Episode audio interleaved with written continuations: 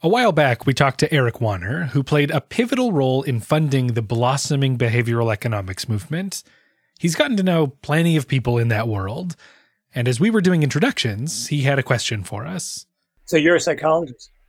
See, Tim, Kurt, and I, who are making this podcast, we're kind of a mixed bag, and the pointed question threw us for a minute. No, I'm not. I've been a practitioner. I've worked in the... It was clear that Eric had learned to sort the world into these groups: economists and psychologists.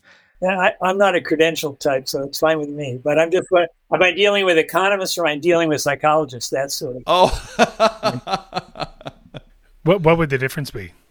You know, the degree of hostility, I suppose, would be, you know, that economists are generally over on the hostile side. Psychologists are more open-minded. You know, economists have a theory. And if you have a theory, you can get very defensive because inconvenient facts can cost you a lot. Psychologists, in my view, are kind of more open-minded, more empirical. They're interested in sort of lower-level empirical generalizations, and one fact is as good as another. Or, you know, potentially as interesting as another. So, I mean, I just made that up, but, you know. But this is like the fundamental tension about this field of so-called behavioral economics. This field that wants to understand economics, but pushes back on the classical economic theories, leaning instead on insights from psychology. It needs economics, and it needs psychology. But neither economics nor psychology quite get along with each other. What we did when we put the program together, starting at Sloan, was always make sure that we had both economists and psychologists on the advisory committee, and trying to create a sort of culture of acceptance of both sides. You know, they're bound to be at each other's throats, but it's like declaring a temporary truce, and you know, and getting and seeing what you can do while the white flags are up on both sides.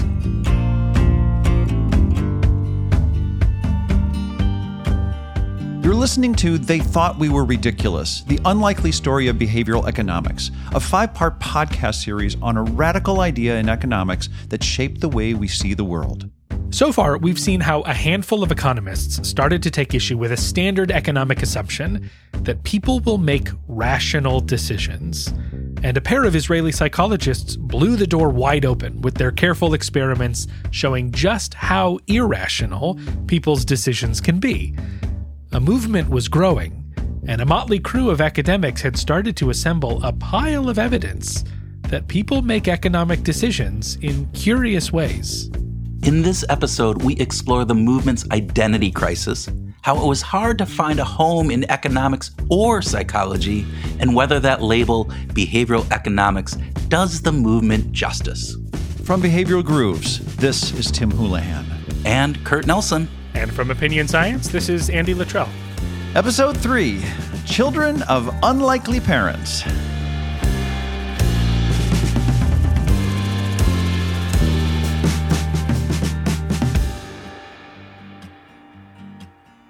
From the beginning, the goal was to push back on mainstream economics, and they didn't do it quietly by holding secret meetings in an empty basement.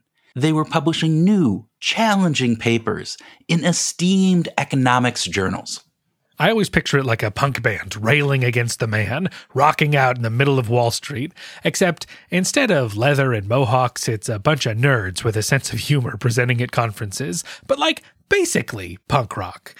One of the most antagonistic voices in those days was tie-dye-clad Matt Rabin, who is now a professor at Harvard. But in a 1998 paper, he wrote that economists have shown, quote, aggressive uncuriosity about behavioral research. Here's his colleague, Dražen Prelec.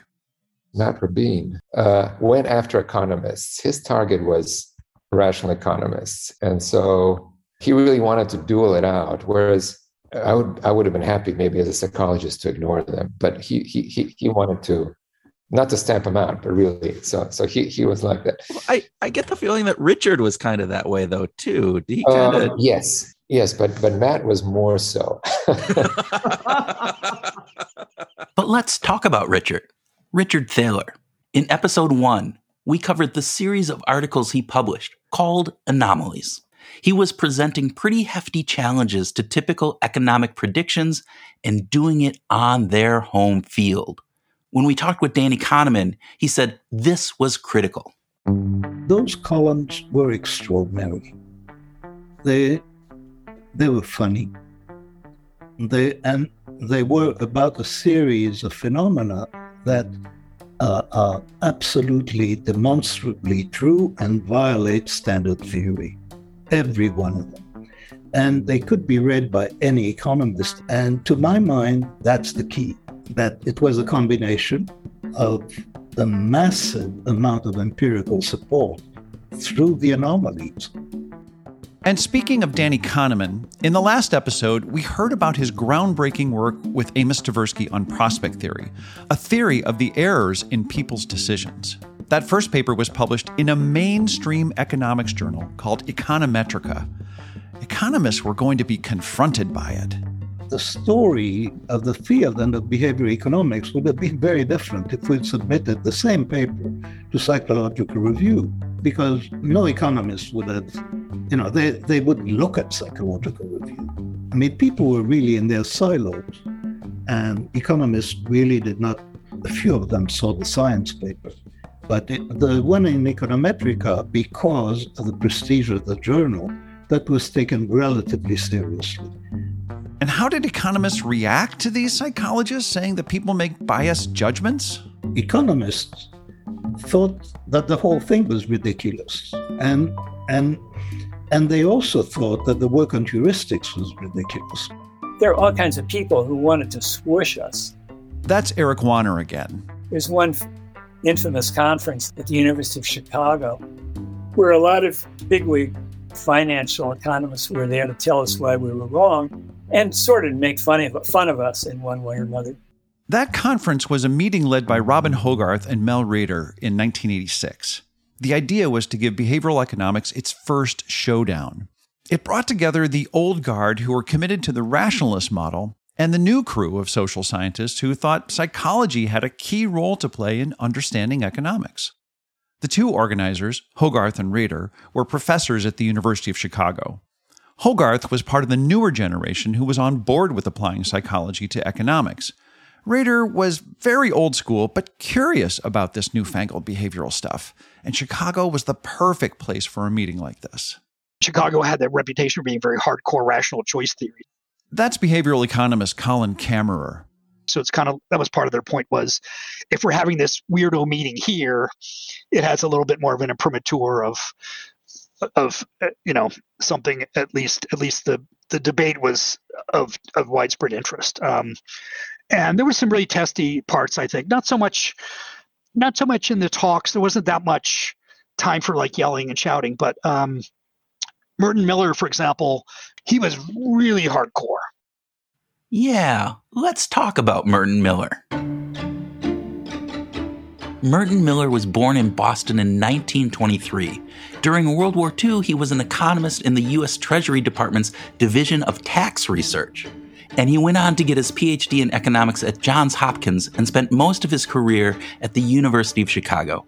He was a beast. He won a Nobel Prize in 1990 for his work in corporate finance. He helped shape modern financial economics. And he made quite an impression at this meeting. Eric Wanner again. The main one I remember, because it's like a humiliating experience, was Merton Miller, who is very funny and could make us seem very stupid. And I think Thaler just couldn't resist. So they had a very kind of snarky back and forth. But, and it was unfortunate, too, because Fama and Miller... Fama is Gene Fama, another ardent defender of a rationalist view at that meeting. Fama and Miller, in their time, were very radical. Right? And so you might think he would appreciate the radicalism of Thaler, but Thaler's radicalism was attacking him, and it wasn't the same as him attacking others. So it's just like, I actually had a small record label that made punk music, and that was pretty radical. But now my son listens to Pop Smoke, and I don't think that's music, Right. It's like that, right? About 10 years after the contentious conference, Richard Thaler was hired as a professor at the University of Chicago. As he writes in his book, Misbehaving, Merton Miller was not too happy about it. He was here when I came, and after my appointment was announced, a reporter asked him why he hadn't blocked it. And he said, I didn't block it because every generation has to make their own mistakes. Which, you know, it wasn't really an appropriate answer, right? I mean, if they hire some guy that I disapprove of, I'm not going to say anything to a reporter. I'm going to say, it's a big tent, you know? So he took it more personally. But Thaler, true to his spirit, didn't let that comment get him down. I did put up a sign saying, this generation's mistake.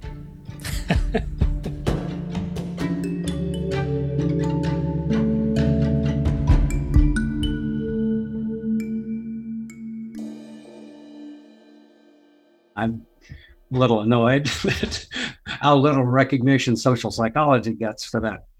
That's social psychologist Richard Nisbett. And he's referring to a sentiment that I think is at least somewhat common among social psychologists, which is that behavioral economics is a field that became really popular. But by calling itself behavioral economics, it felt like it wasn't giving enough acknowledgement to what was going on under the hood, which was some basic social psychological principles that we had known for a long time.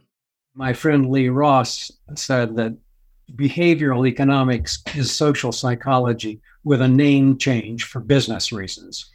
This has meant that psychologists themselves haven't engaged much with behavioral economics. Look around at a behavioral economics meeting, and you won't see many psychologists. In some ways, it makes sense, though, because behavioral economics is all about challenging the rationality assumptions in economics, which psychologists don't have any stake in anyway. So as the movement grew, it remained firmly planted within economics. But these rigid, made-up lines between disciplines can be hard to navigate, as Danny Kahneman reflected about Richard, or Dick, Thaler's boundary crossing. The irony of this is that Dick was insisting that only an economist can be a behavioral economist. And he really made life miserable to psychologists who wanted to call themselves behavioral economists. In the end, it was Dick who sort of took applied social psychology and turned it into behavioral economics, because that's basically what it is. And so now, social psychologists who want to do applied work have to call themselves behavioral economists. So that's the ultimate irony, because that was not what Dick had in mind to begin with, but in the end, that's what it turned out to be. Although it is blurring into social psychology.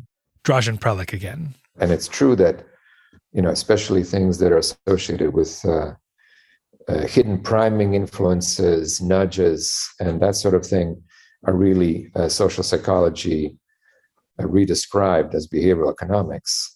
I think what's actually going on is something much more interesting, that actually economics is generating its own psychology. So the influence actually runs from economics back to psychology. But if you look at what behavioral economists have done, including Richard Thaler, a lot of them have developed, you know, very interesting psychology, you know, from almost scratch, I would say. This question of whether this new movement was happening in economics or psychology came to a head when the Russell Sage Foundation funded a summer institute in behavioral economics, where graduate students could come together and learn the latest in the field. The first one was in 1994, and it was run by Thaler, Camerer, and Kahneman. The summer camps were very important in the development of the field. They were solid, they were respectable, they were clearly attracting brilliant people who took that as, you know, at the start of their careers. So it was very influential.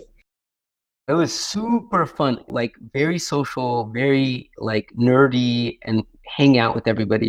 That's Sendhil Mullainathan. He was a student at the first summer camp. I guess the best way to describe it is, imagine a bunch of people who were in their high schools and loved stamp collecting, and they didn't know anyone else liked stamp collecting. And now you got put them together in somewhere for 2 weeks and with other stamp collectors. It's that kind of thing. It just so happened stamp collecting here was human decision making. And I think that was invigorating. But running these summer institutes meant making some very deliberate decisions about who got to go. One of the co-organizers, Colin Camerer. Early in the summer camps, we spent a lot of time thinking about what's the right mixture of, say, psychology grad students who know a lot about cognition and have good kind of finger knowledge about experimentation, and economic students who are kind of tone deaf about that and have never run experiments and what have you. And it was very interesting. Kahneman really wanted more psychology students. And I think in the first batch, we had like 2 or 3. But it was clear that the predominant discourse was like the native language is economics. And they just couldn't kind of contribute, you know, even if they kind of understood. It was like they just weren't lingual enough. And Tversky said, oh, yeah, I don't think there's enough psychologists to invite who are interested at all. The second year, they refused to accept anybody but economists. And I was annoyed, and we had conversations about this. And he explained that he didn't want behavioral economics to be a hybrid field. He wanted it to be an approach to economics. So he was completely strategic about this.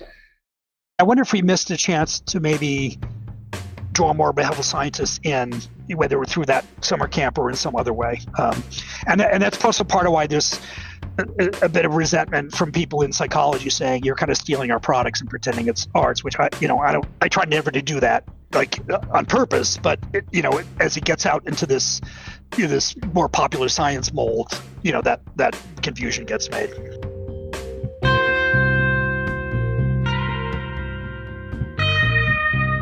Some of the field's identity crisis might have to do with its name, behavioral economics.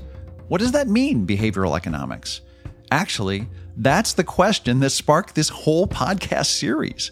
My friend George Loewenstein, who we heard from already in this series, told me a story about when it was decided that the field would be called behavioral economics.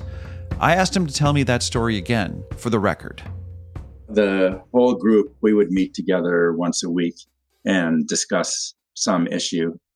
One of the discussions was about what we would name the field, and I advocated calling it psychological economics, and Richard Thaler wanted to call it behavioral economics, and he's much better at selling things. But I was concerned that it was going to, in a lot of people's minds, it was going to create an association between behaviorism and economics. I mean, behaviorism is all about, all that matters is behavior, not what's going on in people's minds. And behavioral economics is centered on the idea that what happens in people's minds is really important. But in any case, Thaler was right, as he so often is, and he prevailed, and I'm glad that he did. And behavioral economics turned out to be a good name for popularizing what we were doing. So George recalls vividly that there was a meeting and a clear decision. The group declared that this field would be called behavioral economics. But what's funny is that we asked a lot of people about the name behavioral economics, and everybody had a different take. Like, Thaler seemed to have no memory of a special decision being made at all. Do you remember, like, the conversation that went into? Like, were you part of the naming committee? No, and I don't know exactly when it happened. But it rang a few bells for Colin Camerer. Well, certainly by 94, I think that there was a term in judgment and decision-making called behavioral decision theory. And so I think behavioral economics really came from behavioral decision theory.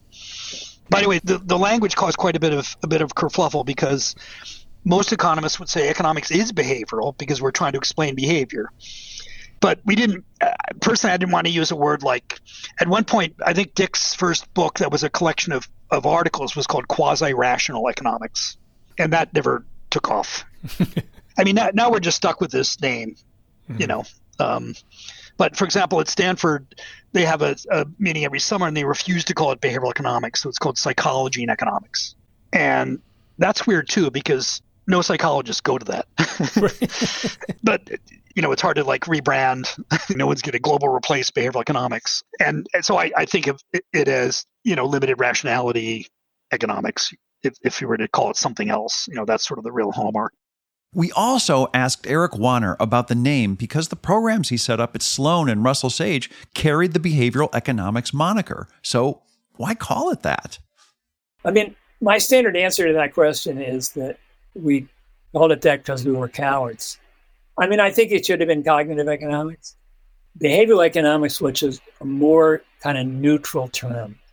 We sort of wanted to sweep together anybody who had some idea about the principles of behavior. I think we should have called it cognitive economics, but it was kind of more neutral. We were already scandalizing people. We wanted to scandalize them as little as possible. Danny Kahneman supposed that it was a pre-existing term that got quietly co-opted. I was not involved in the naming. I think it existed. There were quite a few people, when the term began to be used, there were quite a few people I remember who really felt they were behavioral economists, but they were not disciples of Thaler.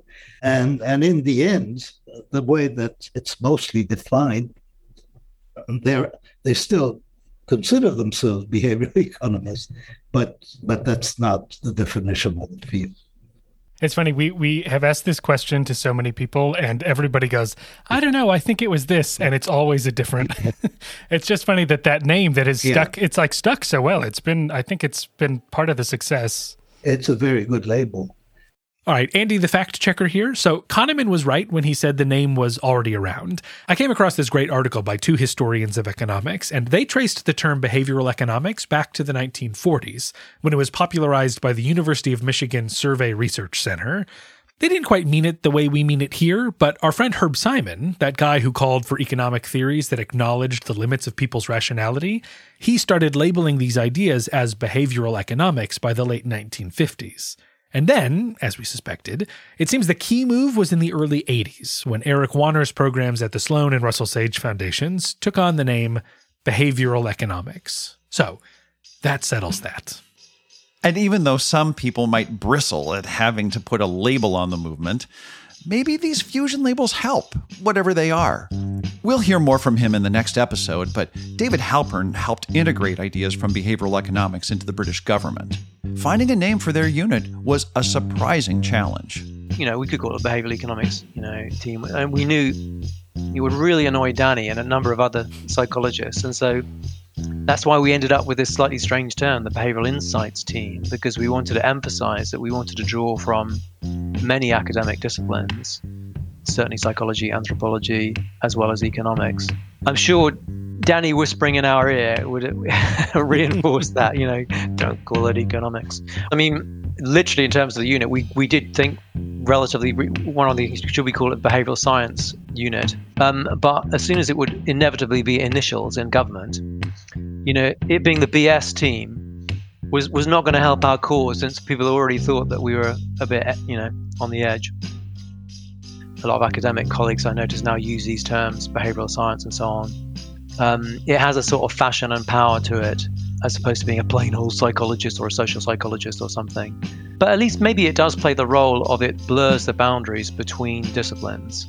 And since, you know, history and philosophy of science, a lot of that story is around, it's the interstices between disciplines where some of the richest thinking occurs. So if it helps bring a few wider disciplines together, not too worried about, you know, what they're called, to think about a problem, bring it on.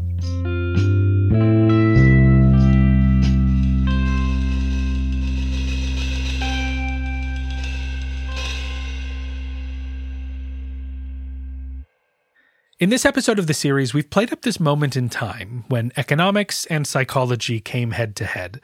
But these two disciplines have had a weird relationship for ages.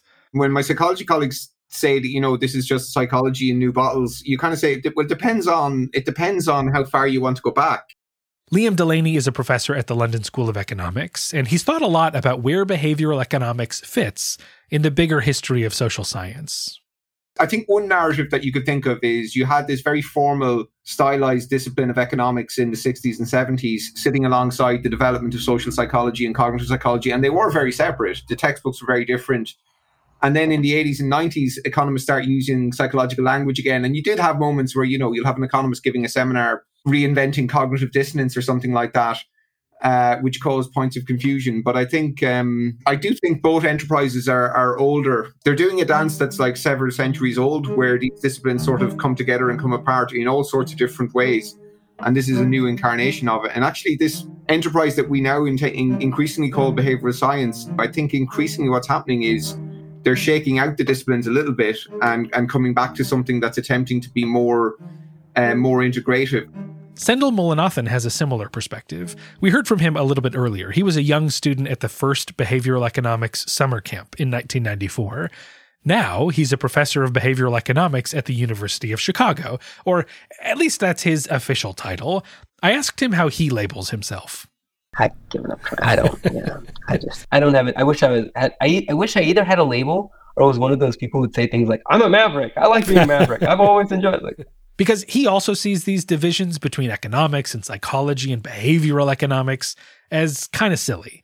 Practically, though, there was something about behavioral economics that made it not quite psychology and not quite economics. There was a moment in history where psychology and you call it economics, it's basically axiomatic choice theory intersected.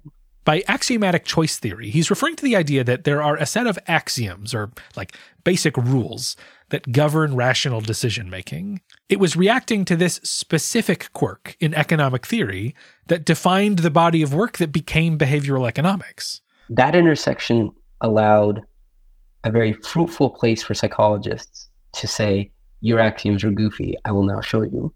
It gave a very clear baseline model, and the act of rejecting that model proved very generative. So, like, you know, you ever see these people in space, like astronauts or like whatever? If they want to go in this direction, they need something to push off of. The push is what lets you move. I'm saying that because research is very often like this. People don't appreciate how something generative occurs because you have something to push against and off of in the other direction. If you say, oh, this rational choice model is wrong, I can show it, and it's very generative. You come up with the representativist heuristic, all these beautiful heuristics. But the vector you're following is created by pushing off of the rational choice model. So it is also sort of limited. The idea is that behavioral economics offered a really useful way for economics and psychology to meet up again in the grand dance that Liam Delaney described. And they got to say, look, these assumptions in neoclassical economics are wrong. But then what? What do we do now that the obvious connection between psychology and economics has stepped onto the dance floor again? And we realize maybe we never had a great reason to keep them separate in the first place. We think disciplines are like these cathedrals that can never be replaced, whereas in actuality, they're social constructs that, you know, they come and go, and how they're named. And it wouldn't surprise me if something, I don't know if it'll be called behavioral science, but it wouldn't surprise me if some integrative endeavor between psychology and economics is what the next generation of people fly to. Sendhil has a similar vision for the future. I think the central challenge facing social science right now, in the next 30 years that it has to figure out, is that division of labor it has historically construed is not going to work going forward. The current division of labor that we have, one department that studies psychology, one department that studies the economy, one department, like what? Doesn't make any sense. This is just a weird way to cut stuff up. Suppose you have a student really interested in studying crime. Does it really make sense to segregate the students who do that with observational causal inference data in an economics department and the students who do that at the level of, you know, the psychology of criminal behavior? Like, if I want to study the psychology of criminal behavior, you're saying I can't be a psychologist? So there is this like oddity that all these fields are just, we're all going to have to figure out how to just refactorize how we construct science. And it's going to be a fun 30 years, I guess.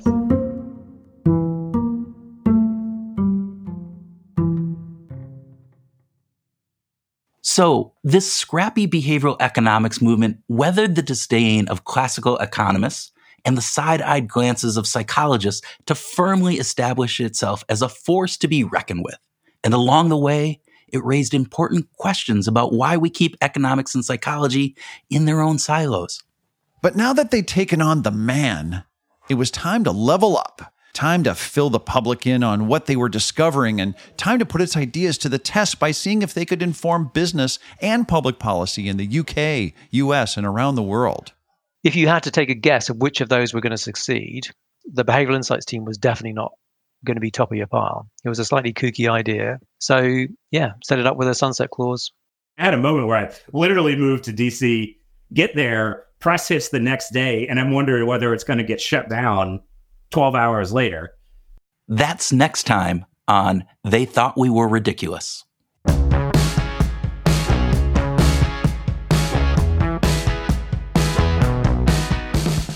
They Thought We Were Ridiculous is written and reported by Andy Luttrell, Kurt Nelson, and Tim Houlihan. Editing and sound design by Andy Luttrell. Thanks to Ben Gramlin, Alex Belangi, and Alexa Cover for design and marketing. And thanks to Mary Califf and Caroline Schaefer for other assistance along the way. Music licensed from Blue Dot Sessions and Epidemic Sound. Transcripts with key source citations are available. Just check out the episode webpage. Thanks to the guests whose voices you heard, including Eric Wanner, Dražen Prelec, Danny Kahneman, Colin Camerer, Richard Nisbett, Sendhil Mullainathan, George Loewenstein, David Halpern, and Liam Delaney. This miniseries is a co-production of two podcasts. Opinion Science is hosted by Andy Luttrell and explores the science of people's opinions, where they come from, and how they talk about them. Behavioral Grooves is hosted by Tim Houlihan and Kurt Nelson and explores our human condition through a behavioral science lens. You can find more information on both of those shows in the episode description. Thanks for listening. We'll see you next time.